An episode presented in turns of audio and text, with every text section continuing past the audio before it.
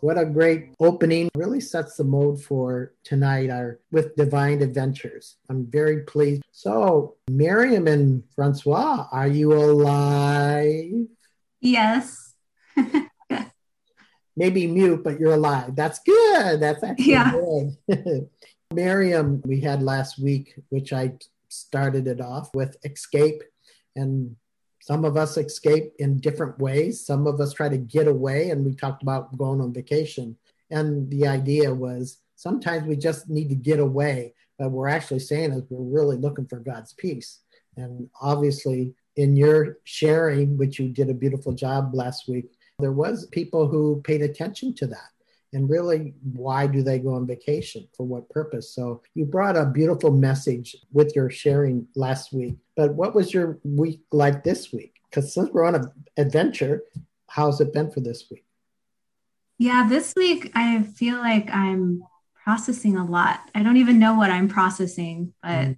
there's been a lot of movement going through and, you know, just feeling different things collectively in myself and just around the area where I live. And so it's been a, it's been a, definitely an adventurous week in the sense of clearing and tuning in and just allowing myself. I, I feel like the thing that's been really interesting is just I just need more rest right now. For some Mm. reason, my my being just needs more rest. I need more downtime. I just need to have the space to just be.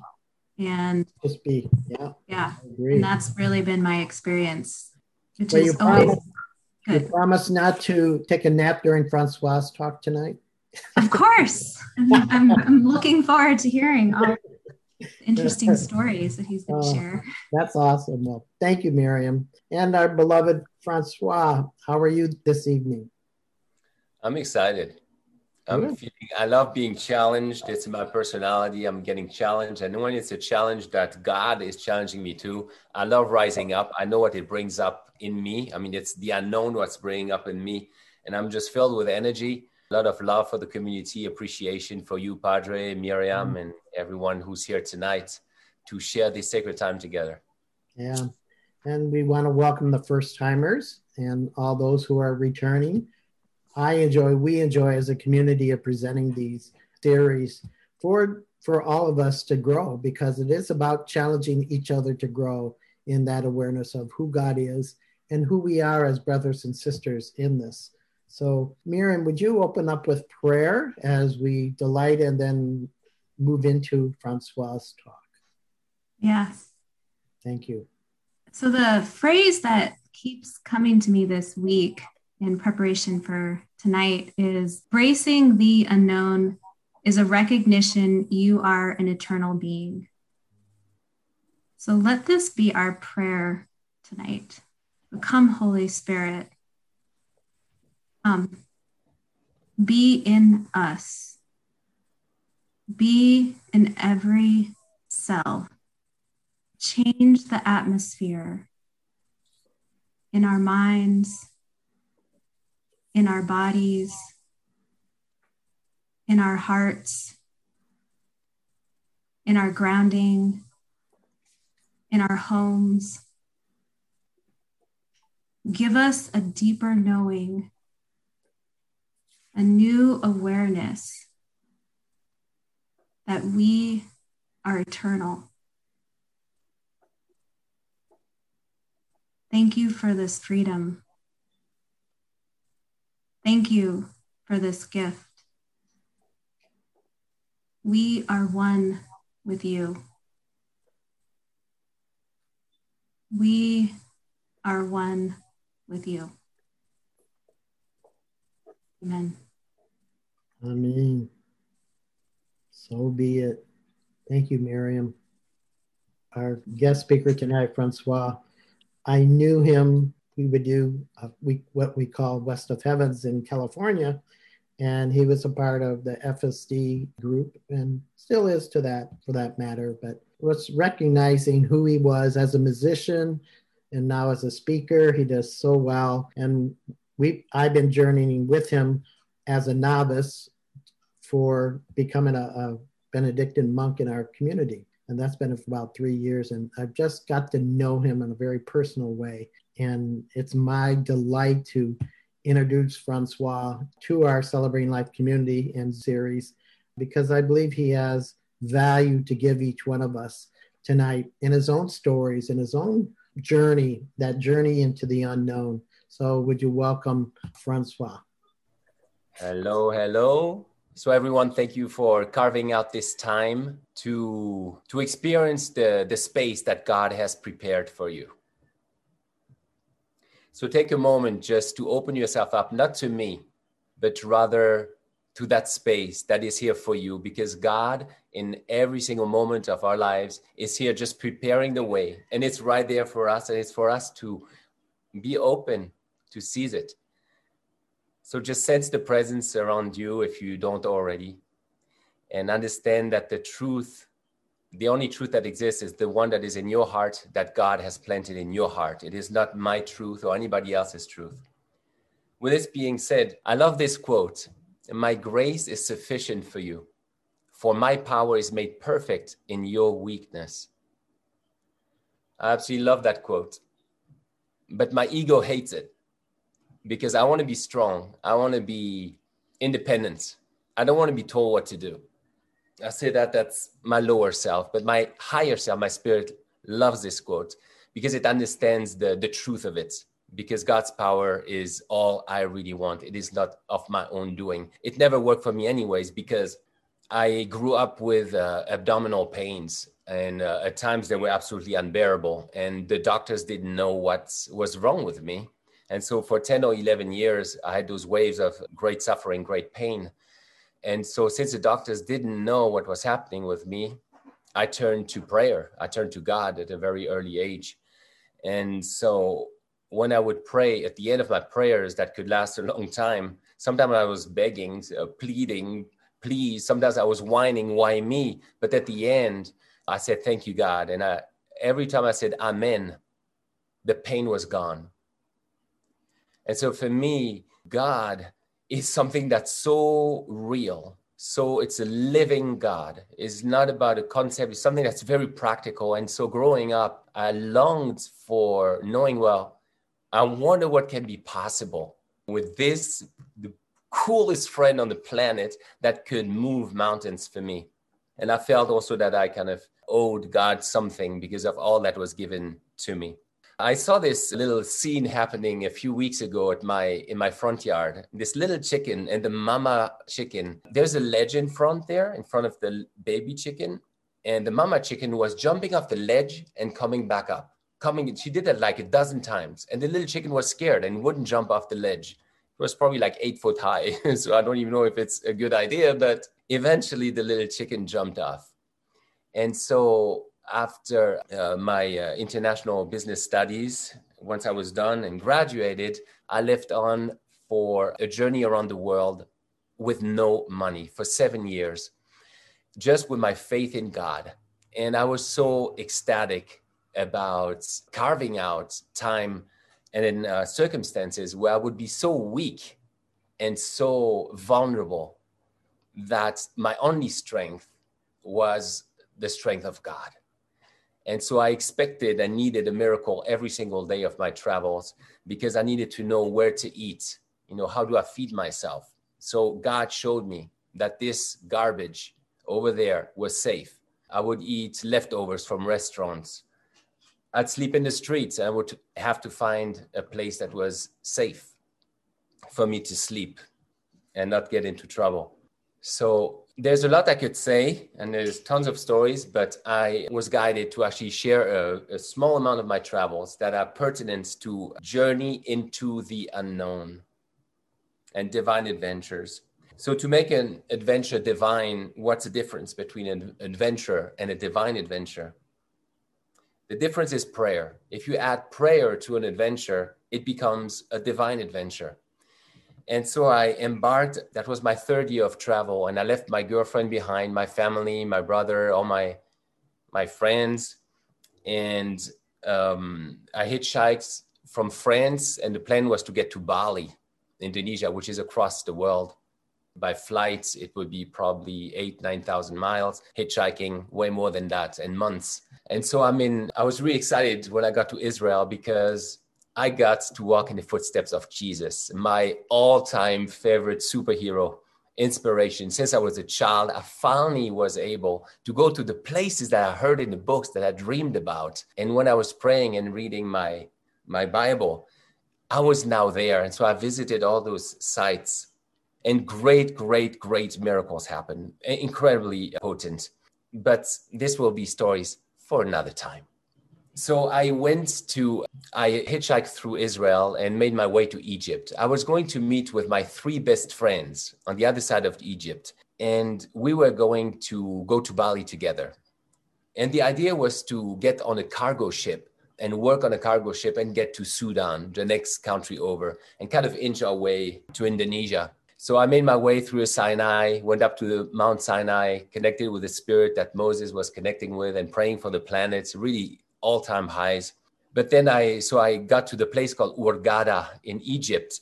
And uh, the way we operated with my friends is through telepathy and tapping into the, the, the space where we find ourselves. And we, that's just the way we did it always. So I showed up without any specific meeting. The first day I walked through the town, I look for them, kind of hold the intention and pray to run into them, but I can't feel them. And so I don't find them. Second day, same thing, all day long. And I'm talking with all the merchants in the streets. They all hail me over, come here. And they want to talk, they want to meet me. There's this white man, is unusual walking there in the old town. The third day, same scenario, and I cannot feel my friends. And it's the end of the day, and I'm really exhausted. Imagine talking to dozens and dozens of people sharing the same story who I am, where I'm from.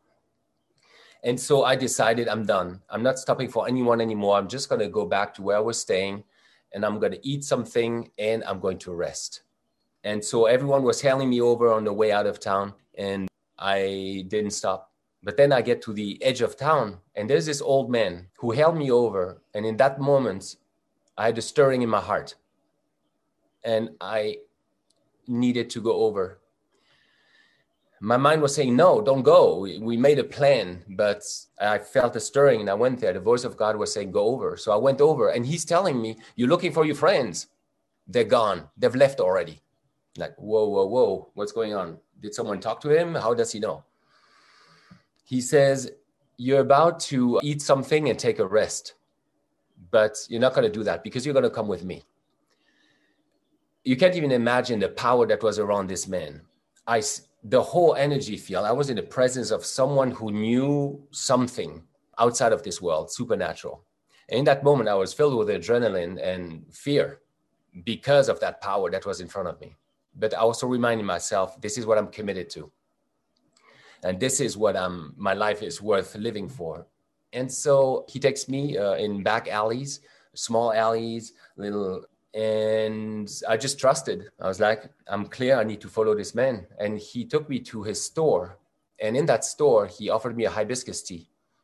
Once again, I had a choice. Do I say yes or no? Because he could spike it with something. I mean, that's I would certainly not be the first traveler that, you know, got lost and never be found again.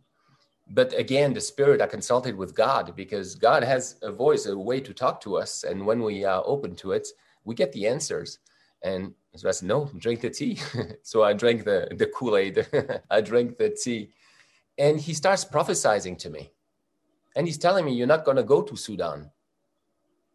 A white European man who is traveling to Singapore is going to take you on his sailboat. Whoa, that was big after finishing his prophecies, he takes me back to where he found me. And on my way back to where I was staying, I stopped to call my mom back home, collect call. And she said, I'm so glad you're calling. Your friends have left. They flew to Singapore. Whoa, that's twice now within half an hour that I'm hearing the word Singapore. I walked back to the place where I was staying and I was really distraught actually. I was so looking forward after, you know, months of traveling to get together with familiar faces and hug and talk story. It, w- it would be a little bridge, you know, of, of respite because it was really tough, really, really tough. And I was alone by myself, no cell phones, no internet, nothing. And so that night, I'm praying on top of the hotel with a muezzin in the back, the call to prayer of the Islam, you know. la ilaha la la. In the background, the sun is setting, and I'm praying to God. I'm like, what do I do? I'm lost. I don't know. I don't have the money to fly. And so I didn't get an answer right then and there. But the next morning, I wake up and I'm clear. I am to hitchhike up to the Suez Canal because it was a major port, major harbor. So I hitchhike there and I go to the cargo place because I'm still, I got my plan. I'm going to go on a cargo and work there. And I go to that place and no one spoke English, but the, the operation director or however you, however you call it, he came over and he spoke not only English, but also French. He said, you won't be able to go on a cargo because of insurance reasons. But why don't we go to the marina? I'll take you there and we'll look if there is a sailboat going through we get to the marina and we find indeed there's a white European man who takes me on his boat. The only difference is he's going to the Maldives. He's not going to Singapore. So I'm like, God, you're almost perfect. So the next morning, I meet up with him and we we leave for a three week journey. There was no wind, 120 degrees every single day. We were sweating and sweating and sweating and sweating nonstop during the nights. It would hardly cool off we all had rashes under the armpits, in the groin. It was very uncomfortable. We couldn't shower because the it was reserved for drinking water.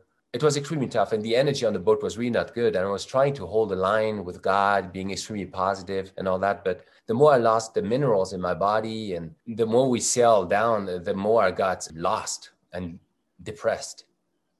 I couldn't recognize myself.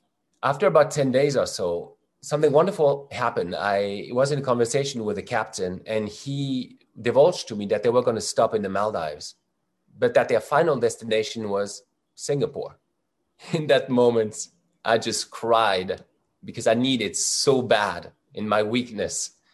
That's the weakness, right? Where the power of God comes in. I needed so bad to have some, just a sign from God because I couldn't really feel God. And I, I felt God less and less, especially between as we started going into the Arabian Sea, we got chased by pirates, Somalian pirates, and there was all this unknown, and all we ate was tuna that we fished. And between Yemen and Oman was the toughest time. I got really, really lost. I was praying and couldn't feel God anywhere.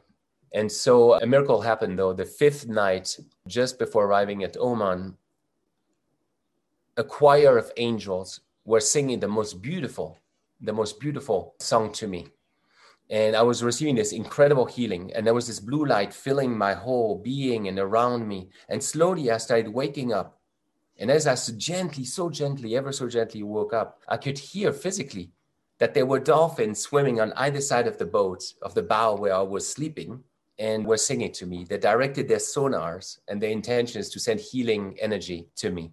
And I knew it was God. It was God's way to send me a healing that I desperately needed. So what happened after that is that what happened is that I was still extremely weak and lost. However, I knew what I needed to do, and that was to keep going forward because the biggest challenge for me was not even the physical thing. It was that I was eaten by the unknown, uh, the un- the known. I kept thinking during those five days with Yemen and Oman, I just want to go back home. I want to see my girlfriend. You know, I want to get hugged. I want to see my mom and my dad. I want to I want friends who know who I am, that I'm a wonderful person. just just and the safety of knowing France or Europe and not being so desperately raw and vulnerable. But when the dolphins came, or the angels, the, the messengers of God came, I was clear I was to keep pushing forward into the unknown. That was the only thing that was truly worthwhile uh, doing too. So I keep moving forward into the unknown. And before I keep going, and because I'd like to show you once I committed a series of miracles that God operated that are absolutely impossible, but that did happen. But before I do, I'd like for you to see the video. This is footage that Christy and I filmed of our interactions with dolphins many, many years later. And you can hear their sounds and their sonars. You can hear them interacting. And also, the music that I did is I channeled the music with the intention to be healing. So, if you just want to kick back, and see if you can sense any presence in there, I invite you to do just that.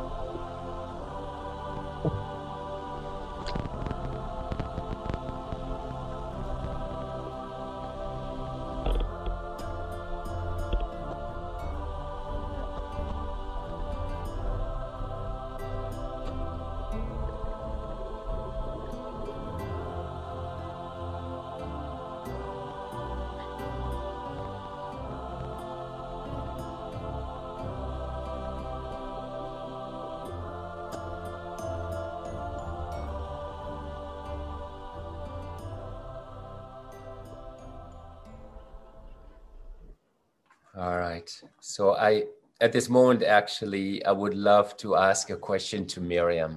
Miriam, here's my question to you. Have you ever faced a choice where the unknown made more sense than the known? Where your intuition was a more reliable guide than your reason? This is a really great question. And it got me thinking so much, and so many different memories came back. And I actually encourage everybody on this call to really sit with this because I bet you, you would find some amazing jewels in your own life and experiences that helped you in your own life. But the experience that came forward to share is, was when I was a sophomore in high school. I was 15 er, at that time. And I was getting into a car with four others who were on my swim team that I was I was on, and we were going to be driving to practice. And as we were getting into the car, it was a parked car that was about a block and a half away from our school. As we were getting into the car, these two freshmen came running up to the car and asked us to get in the car. And we're like, we're just going to swim practice. They're like, we don't, we don't care. We just need to get in the car. Please let us in the car. And so we're like, okay. So I was in the front and one of the kids was able to get into the car, but the other one wasn't able to get into the car. And before we were surrounded by 15 to 20 middle school kids. And these kids were, they, they had a lot of tough personas and valences, and they were really angry. And they just started punching and beating up the kid that didn't make it into the car. And there was two main boys that looked like the the uh, kind of group leaders for their group, and they were the ones doing most of the punching. But everyone was angry and yelling and taunting and contributing in in a vocal way too. And eventually and then the boy that was getting beaten up he went down for cover and he happened to be between the car and the car door and they started kicking the car door into him. And he kind of fell onto the ground unconscious. And at that point the two main boys that were doing a lot of the punching started to walk a little bit down the street. And all i could see from the mirror where i was sitting was just a pool of blood on the, the, the sidewalk. And I don't, you know, this was way before I was into spiritual work. This was way before I even understand, even though I grew up knowing there was always a connection to God and I knew the value of prayer, even though I grew up in a family that didn't allow that to be spoken really or believed in in in life. But I don't something just came over me in that moment. And I just knew I had to help that kid. I knew I needed to get that kid to the hospital. And I knew somehow it was almost like I was reading the karma of the situation, even though I had no idea what that was at the time, that these young kids were not meant to have the death of that person or anybody on their hands at this time. And I just had this tremendous knowing inside of me that I was going to be safe and that all was going to be well. And so I gently open the car and I get out of the car and I'm standing on the street in front of all those kids and everyone is staring at me. And I turn to look at the boy on the ground that's unconscious and I could feel energy coming from me into him. It was almost as if I was telepathically speaking to him. And I could, it was like I was letting him know that it was all going to be okay and I was going to go get help. And then right at that moment, one of the girls kicked me really hard and I kind of stumbled forward. And then I just turned around and I could feel there was this like immense field with me. And it got really big. And it it was again like I was speaking in her head this time, like I was telepathically communicating with her. And I was saying, I'm not the one that you want to mess with. Let me go get help. And then I just calmly walked through them all, like as if I was parting a sea. And just with like such a calm and steady pace, it was almost like I was in a meditative presence and space. And I, there was like, I just knew there was nothing to hurry. Everything was going to be okay. It was all taken care of. And I just kept walking towards the school and as I started walking, the two main boys that had done a lot of the punching started walking towards me up the street. And again, I could just feel the field with me and I could tell that all was well. And I just knew I was safe and there was nothing to fear. And the boys walked up towards me and they looked directly at me and I looked directly at them. And then we just kind of passed each other and I just kept walking in that calm, steady pace. And as I was walking, and I just stayed walking that way until I got to the school, and I could feel in as I was walking that there was energy going from me to the boy that was injured and to the two boys and to everyone. It was like there was a field being, everyone was being held in this field and everyone was being prayed for in some sense in this field. And so I was able to get to the school and call 911 and get the boy to the hospital. And it was a truly profound experience for me, like truly, truly unbelievable because it just, in so many ways, opened up so many doors. I, it helped me realize that everything I knew that was true for me was real. And it helped me realize that even though my parents were yelling at me for putting myself in danger and the cops were telling me that I was crazy, and I just knew that trusting the unknown was more logical than trusting the known of the conditions of my family and society. Even though i couldn't explain that to anyone and i couldn't under i couldn't articulate that in any way at all but it was beyond the mind. Everything that happened was way beyond the mind but it showed me the value of trusting and, the, and it, it helped me know that I w- had much more faith than i thought i had and helped me realize that all we need to do is say yes and then we're taken care of. And the one last thing i'll just say is i've thought about those kids a lot throughout my life and i've prayed for them because i don't know what has happened. I actually don't know what has happened to them. But i think it's important that it, as the whole experience happened i was really feeling that everyone was receiving some support and some energy. And just so you know the the kid although he had many broken bones, he didn't puncture anything major. So he was, he was able to recover fully.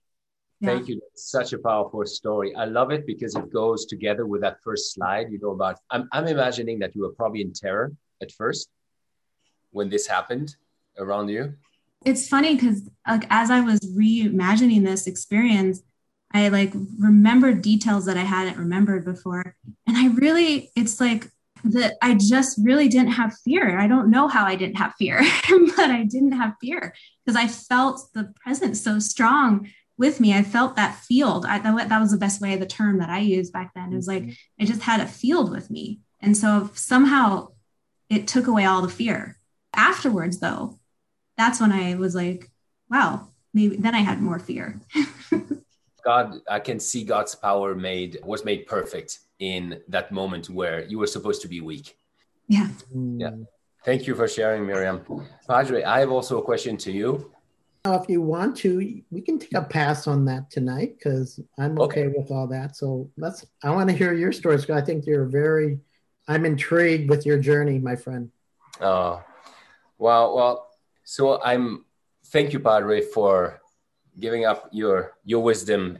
So I'll recap to where I was. So we are now in Oman, which is in the Arabic Sea, and I'm in this harbor where where I'm supposed to keep pushing forward into the unknown and I still don't know what to do. And for a week, we're stuck in the harbor. Uh, a motor had failed, and so it needed to be fixed. And during that time, the voice of God was getting super clear. It was it was saying, "Take a plane, take a flight. You need to fly out of here. Get out of here. It's not good." So I argued a little bit because I had five hundred thirty-four dollars to my name on my bank account, and I was like, "But that's everything I have. I mean, what if?" but God was clear. And so I went and purchased a ticket. And the problem, though, I mean, was that I only had enough money for a one way ticket.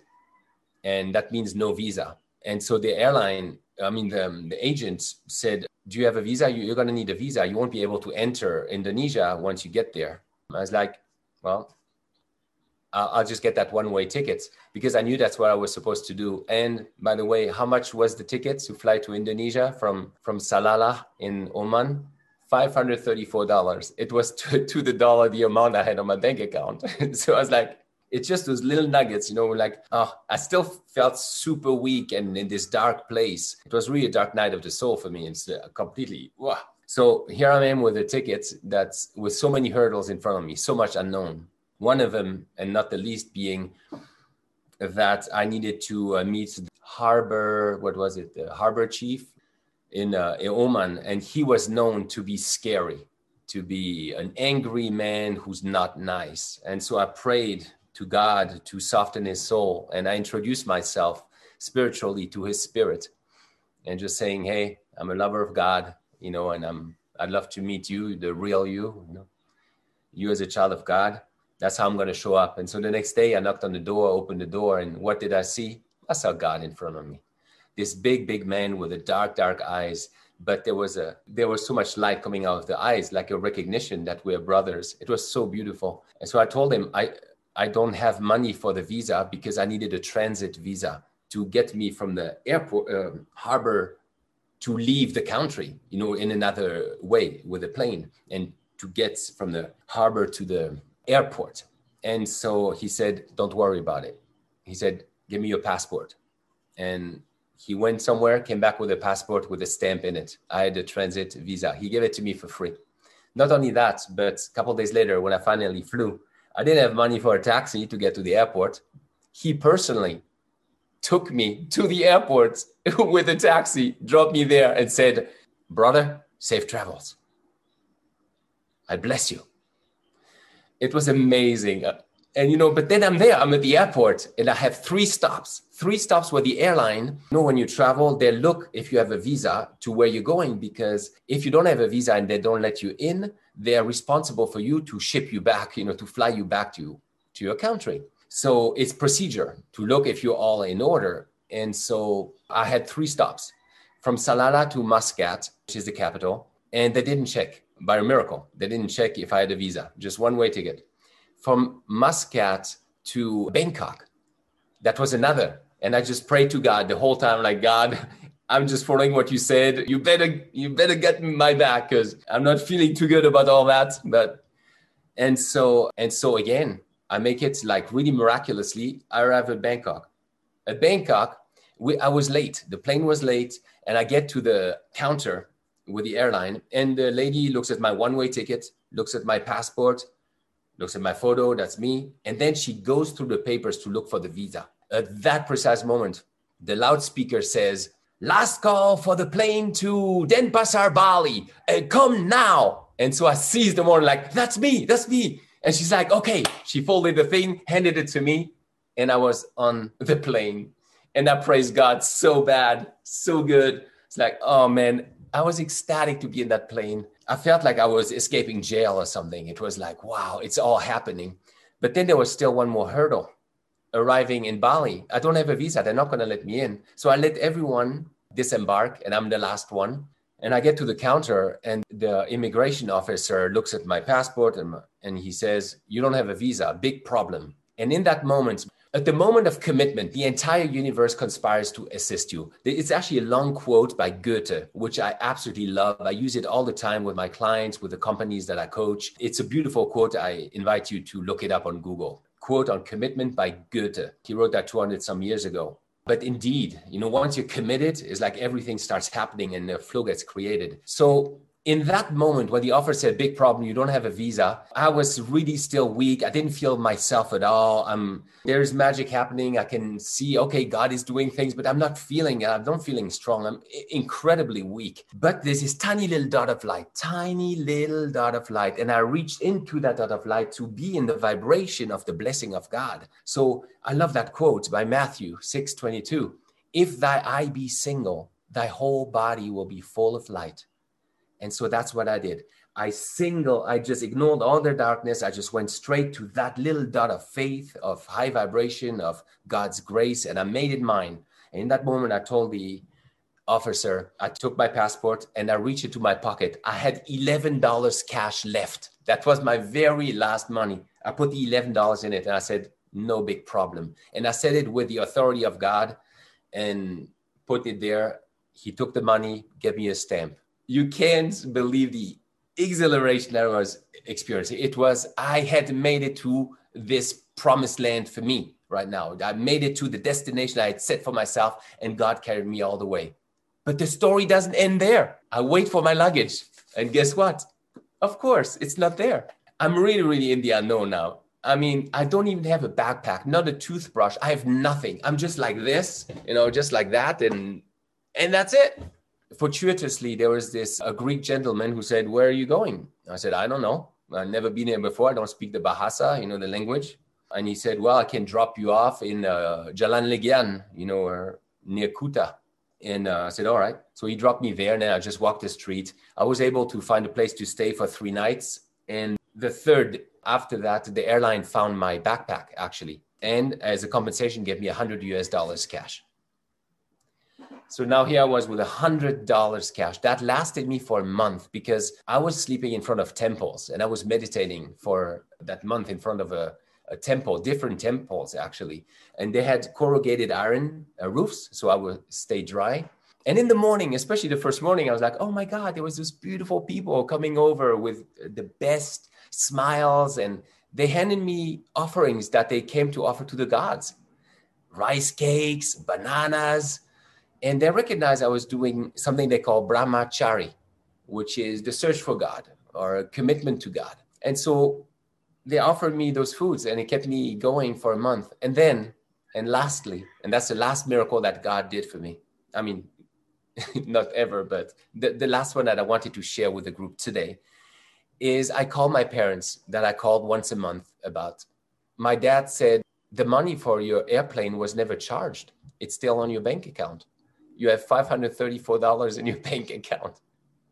and so that lasted me another five months. So I wanted to bring in the, the quote by Padre Ron Roth, who is the, you know, the original father for Celebrating Life Ministries, also the mentor of our Padre currently, Padre Paul. Ron Roth said that by being open to the voice of God, which may come to you in the form of hunches, intuition, dreams, or chance encounters, your life will be enlivened at the center of your being. And that life at the center of the being, I call that the God glee. The clients that I work with that are on the call today, they know about me mentioning that is the God glee. And there's nothing like it. This joy that comes when you know you are one with God, that God loves you non conditionally, fully. And if we just listen, and there's multiple voices at all times. There's a voice that's going to say, No way, that's scary. I'm not going to do this, like that little chicken at the beginning. But eventually, God keeps showing the way, keeps showing the way. And if we have a heart of God and a heart of commitment to, you know, to surrender our ego, great things happen because now we're empowered by the power of God. So I was talking to God in preparation for this. It was very interesting. God showed me what is the letter that stands for the unknown in a mathematical equation. It's an X. But if you put a little bit of effort into it, if you add a little bit of your of yourself into the unknown, look what happens. It turns into a cross.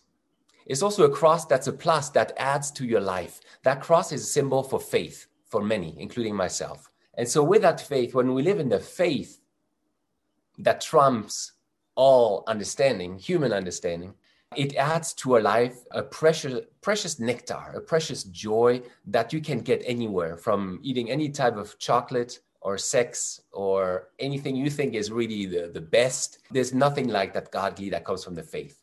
I also love that symbol because it represents the sacrifice, a sacrifice of what? Is it, do I need to kill myself? No. But it's a sacrifice of the lower nature of that we can always, through free will, choose to, to transcend. And so it's a sacrifice of our ego to a God consciousness. So from body, ego consciousness to God consciousness. It's also a symbol that represents to me that vertical alignment with uh, heaven and earth that vertical alignment with my God, with your God, this very intimate uh, truth that can only be revealed in this way when we go within, up and down. And then there's the other bar, the horizontal bar, that to me represents the expression of the divine that we remember through that vertical connection. We all have a divine plan in us, like a seed that also already has the, the program for the oak we just have to turn toward the light. I think I'll just finish with this quote from Malachi 3:10. And that's the promise of God for you, for all of us. And God said, I will open the windows of heaven for you. I will pour out a blessing so great, you won't have enough room to take it in. And this right there is my goddaughter who came to visit us and went to Sedona together. And she is a God lover herself and we did a lot of uh, praying together and a lot of learning and she's definitely open to receiving the abundance that god has promised upon all of us thank you let me leave you with this one question if you knew that you had a best friend god that was there at all times to take care of your life 100% what would you change today in your life? Would you maybe a behavior or some perspective that you have about life? So in the next few minutes i invite you to ponder this question and, and receive the healing. Wow. Because it really helps us to enter into that abyss that unknown that francois just shared with us wasn't that incredible journey that he was on i go on vacation but this guy goes seven years with no money you know it's like how do you do that but there's the character of Francois, trusting God all the way. And I like his stories because he, he was raw. He talked about he just wanted to go home. He wanted to see his girlfriend, his parents, friends, just to say hello.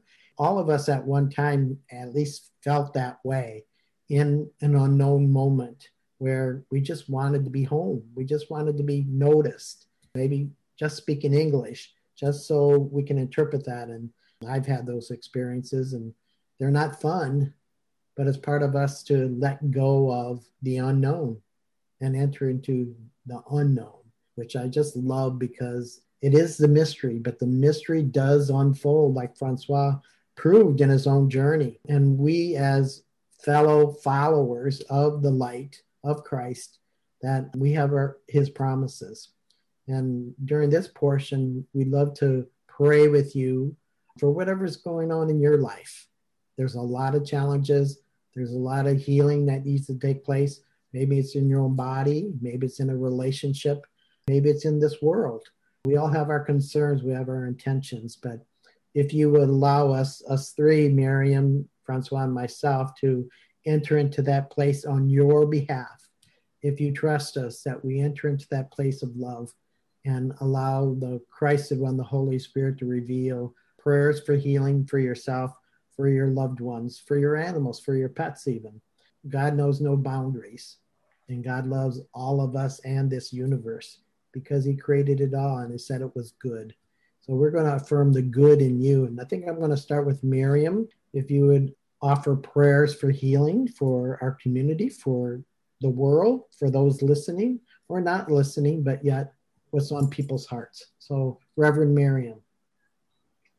Thank you, God. Thank you, all the healing beings and angels that are wrapping each one of us in their arms and holding each one of our hands. May each of us know and feel tangibly right now that living presence supporting us, that living grace holding our hand, walking us through this life, blessing us, opening our hearts so that we can fully embrace the aliveness and the joy in life.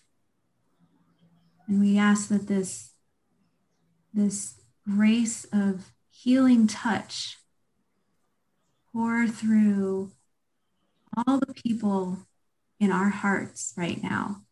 Anyone that we would like to pray for, anyone that we know that might be having a challenge or needing some extra support or needing encouragement to move forward in their lives or to make a decision.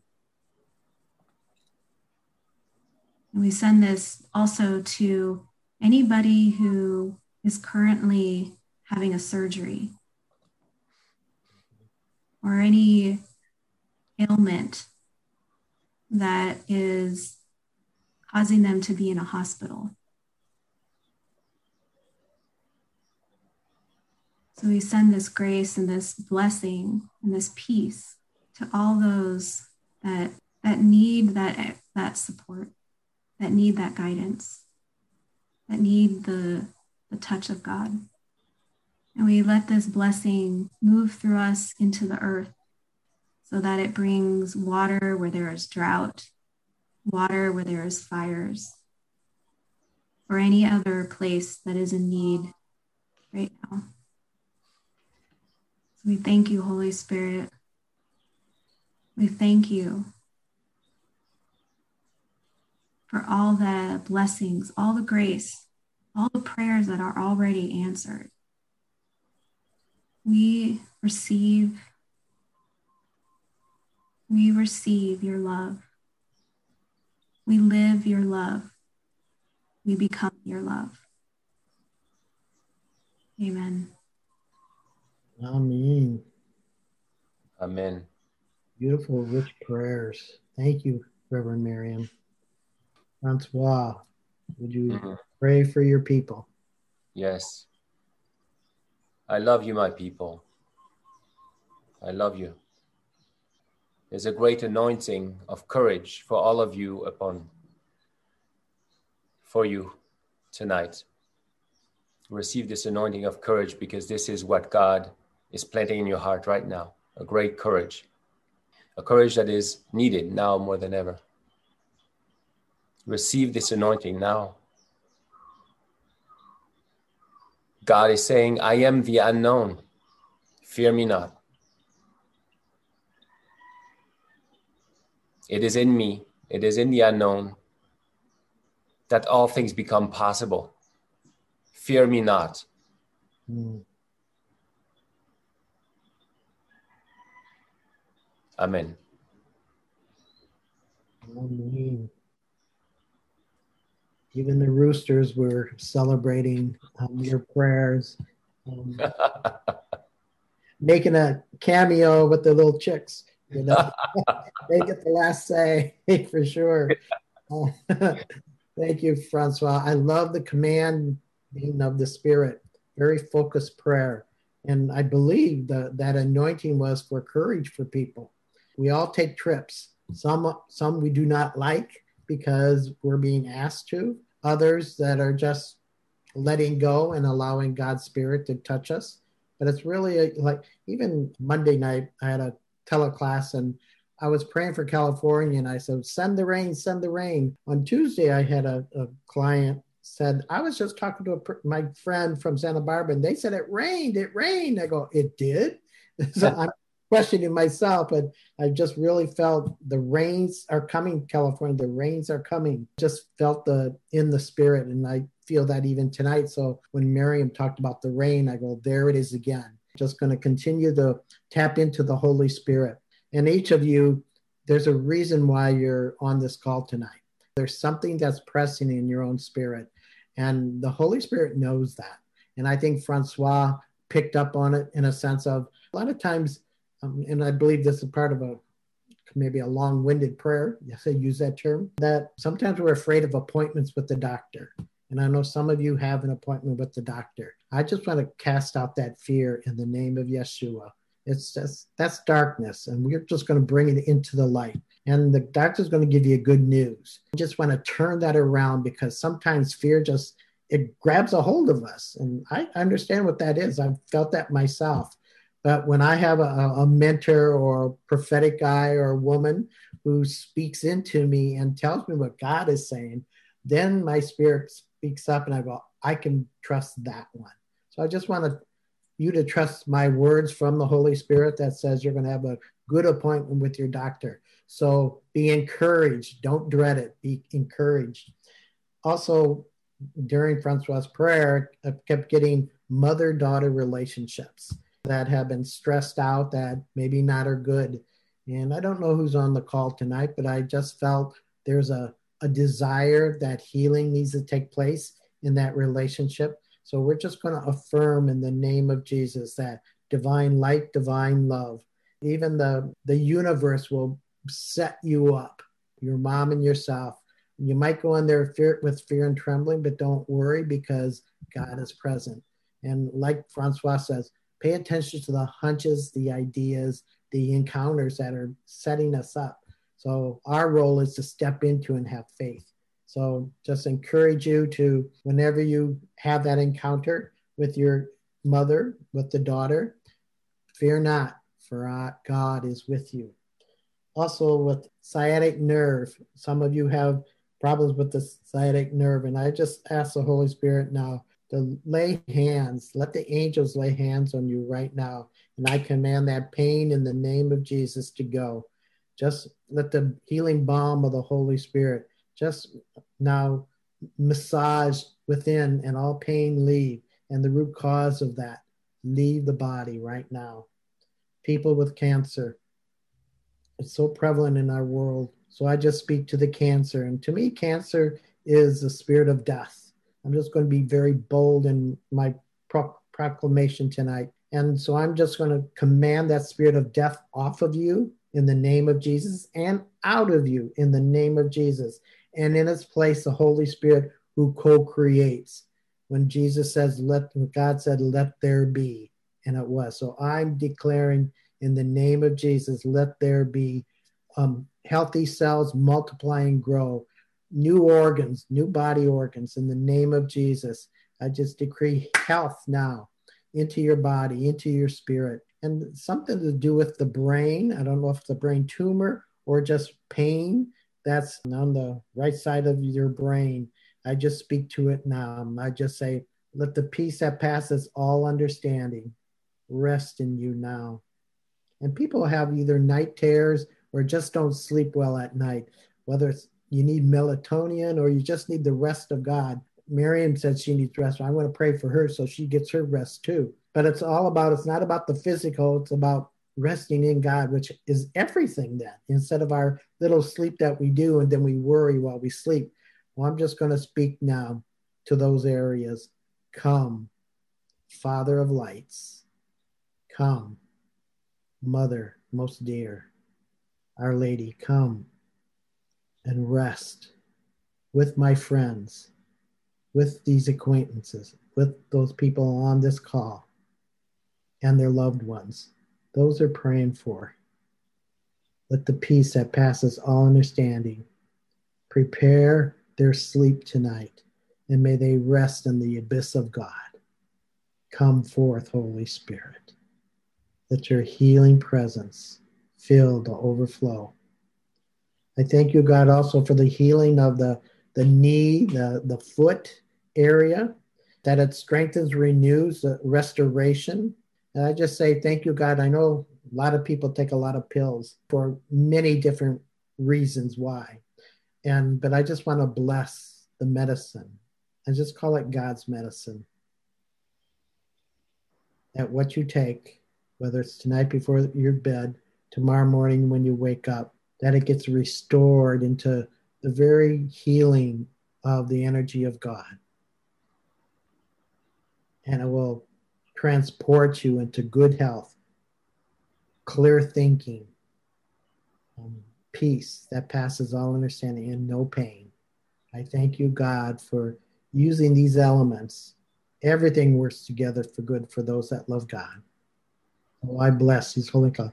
And if you just want to place a, one of your hands on your heart as a point of contact, as I decree now God's healing presence that's upon you. Really sense the angels around me tonight. So that means that you have visitation tonight. And they're not going to let go until they finish the work. And even the, uh, the entities of the CASA, which do that healing, the surgeries, we just say, Thank you, God. I speak life into each person now. I speak life into your community into our world, into the atmosphere. And I command all chaos, all corruption now gets healed and restored by the promises of God. We love God. We enter in God's abyss.